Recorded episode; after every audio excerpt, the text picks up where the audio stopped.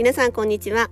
会社生活15年以上完全男性社会で女性課長をしている私が仕事人として飛躍できる思考法を身につけセンスある女性の働き方を発信しています。皆様いかがお過ごしでしょうか、えー、10月の時点で11月は結構バタバタする予定ですって話をしていたんですが、えー、11月にやはり入って、うん、すぐ約1週間海外出張にま行っていてその翌週末にはこれプライベートなんですけれども、えー、大分県の別府市の方に2泊3日で、えー、旅行に行っていました。だいぶ間が空いてしまいました。あの大分県って実は私初めて行ったんですけれどもあのすごく行きたかった、えー、ホテルがあったんですね。でそこはあの美術館、まあ、アートのアート作品がたくさん置いてある美術館ホテルで、うん、すごく行ってみたかったのと行ってみてやっぱりすごく良かった、うん、アートツアーとかにも参加させてもらって、うん、すごく良かったですしあとまあ温泉に浸かりたかった。でたまたまタイミングよく、まあ、紅葉実は紅葉目的では全然なかったんですけど結果的に紅葉もすごくピークの時期で、うん、すごくいい旅行でした。あのいろいろと思うところを感じたこともあったのでまたそれは、えー、お話ししたいなと思ってます。であのインスタのストーリーズの方に、えー、その大分の素敵だったホテルとか上げているのでただまあ24時間で消えてしまうんですけれどもよかったら見てほしいなと思ってます。あの消えてしまうので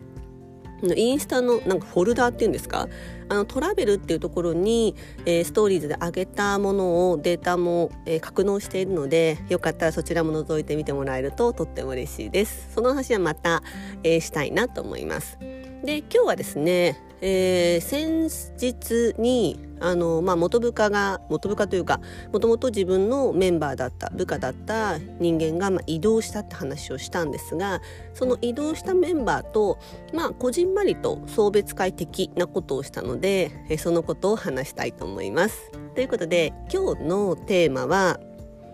なんだっけ今いるその場所が全てじゃないです。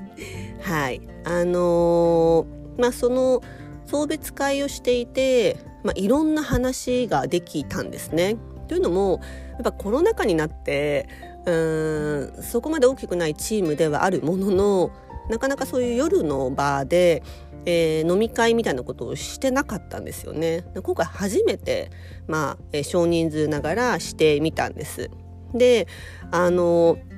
飲み会が全てじゃないとはもちろん思ってはいるんですけれどもやっぱりこう仕事以外の時間を持つ、まあ、ランチではもちろんいいと思うんですけどこともやっぱり大事だなっていうふうにやっぱりそういうご飯を一緒に食べて思いました。であの移動した元部下のうちの一人はですねこう言語化言葉に出すことがすごく得意な人で、まあ、よく私自身も彼と話していたんですけれども、まあ、その彼自身はですねまあ、今年から私のチームメンバーとなりただ彼はすごく自分のやりたいことが明確にもともとあったんですね。で、まあ、あったのでその彼の意向も聞きながら私はこう仕事の分担というか分配というかを、まあ、その自分彼がやりたいことに、えー、近づくようなチーム編成を、まあ、意識してやっていたんですね、まあ、彼がやりたいって言ってることができる環境に用がしたっていうことですね、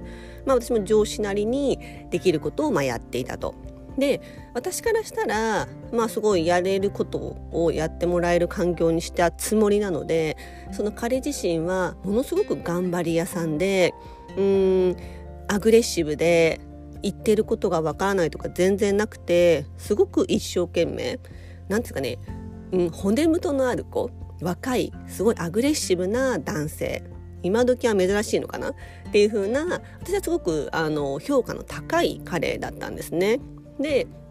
今回その送別会でいろいろと話をしていたら、まあ、彼は私のチーム4月以降合流する前は違う、えー、上司のもと違うチームにいたんですね。でその時の上司とは本当に反りが合わなくてなんか全然顔が曇ってたんですって本人も言っていたんですよ。で何がそんなに違うのかなと思って聞いてみたらやっぱりその元上司からはまあ君の言ってることってうんちょっとよくわからないなってことをなんかよく言われていたようなんです。でやっぱりそれを言われてしまうと彼自身もともとすごくアグレッシブで、えー、頑張り屋さんで骨太の人なんですがうん彼自身もやっぱりそう言われてしまうと上司に言われてしまうとうまく立ち回れなくてその上司とはこうどうしても相性が悪くてなんか仕事もちょっと楽しくなくてあんまり実力も発揮できていないなっていうふうに自分自身も感じていたらしいんですね。まあ、それを先日の送別会で明確に言っていてあの私は違うもともとチームだったので全然その去年の彼の様子はあんまりよく見えていなかったんですけれども確かにこう今回私のチームから離れて違う部署に移動する時にもともとその彼と一緒にいたチームのメンバーの一人がまあその移動した彼のことについてもう今年から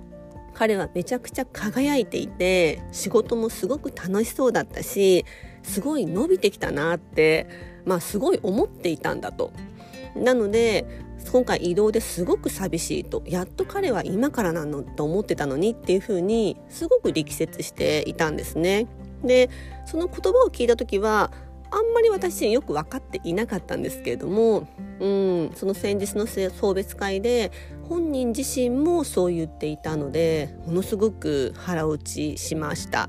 まあ、要はですね彼自身移動した彼自身は別に中身が大きく変わったわけじゃないんですね。うん、だけれどもうん去年の上司のもとでは全然輝けなかった私のチームにいて輝きを増した輝きを取り戻したんですね。できっと元のチームのままではもしかしたら未だに彼の実力が発揮されていない輝いていないのかもしれないなっていうふうにそのいろんなこう周辺の言葉を聞いて思ったんですね。で言語化の得意な彼なので確かにこう私に対しても今年僕このチームに来てすごい楽しいですとかめちゃくちゃ元気ですとかやる気が出てますってこう言ってはいたんですけれども、まあ、ようやく移動して自分がこう違う部署に移動を出してようやくそれがと意味が分かったっていう形です。なので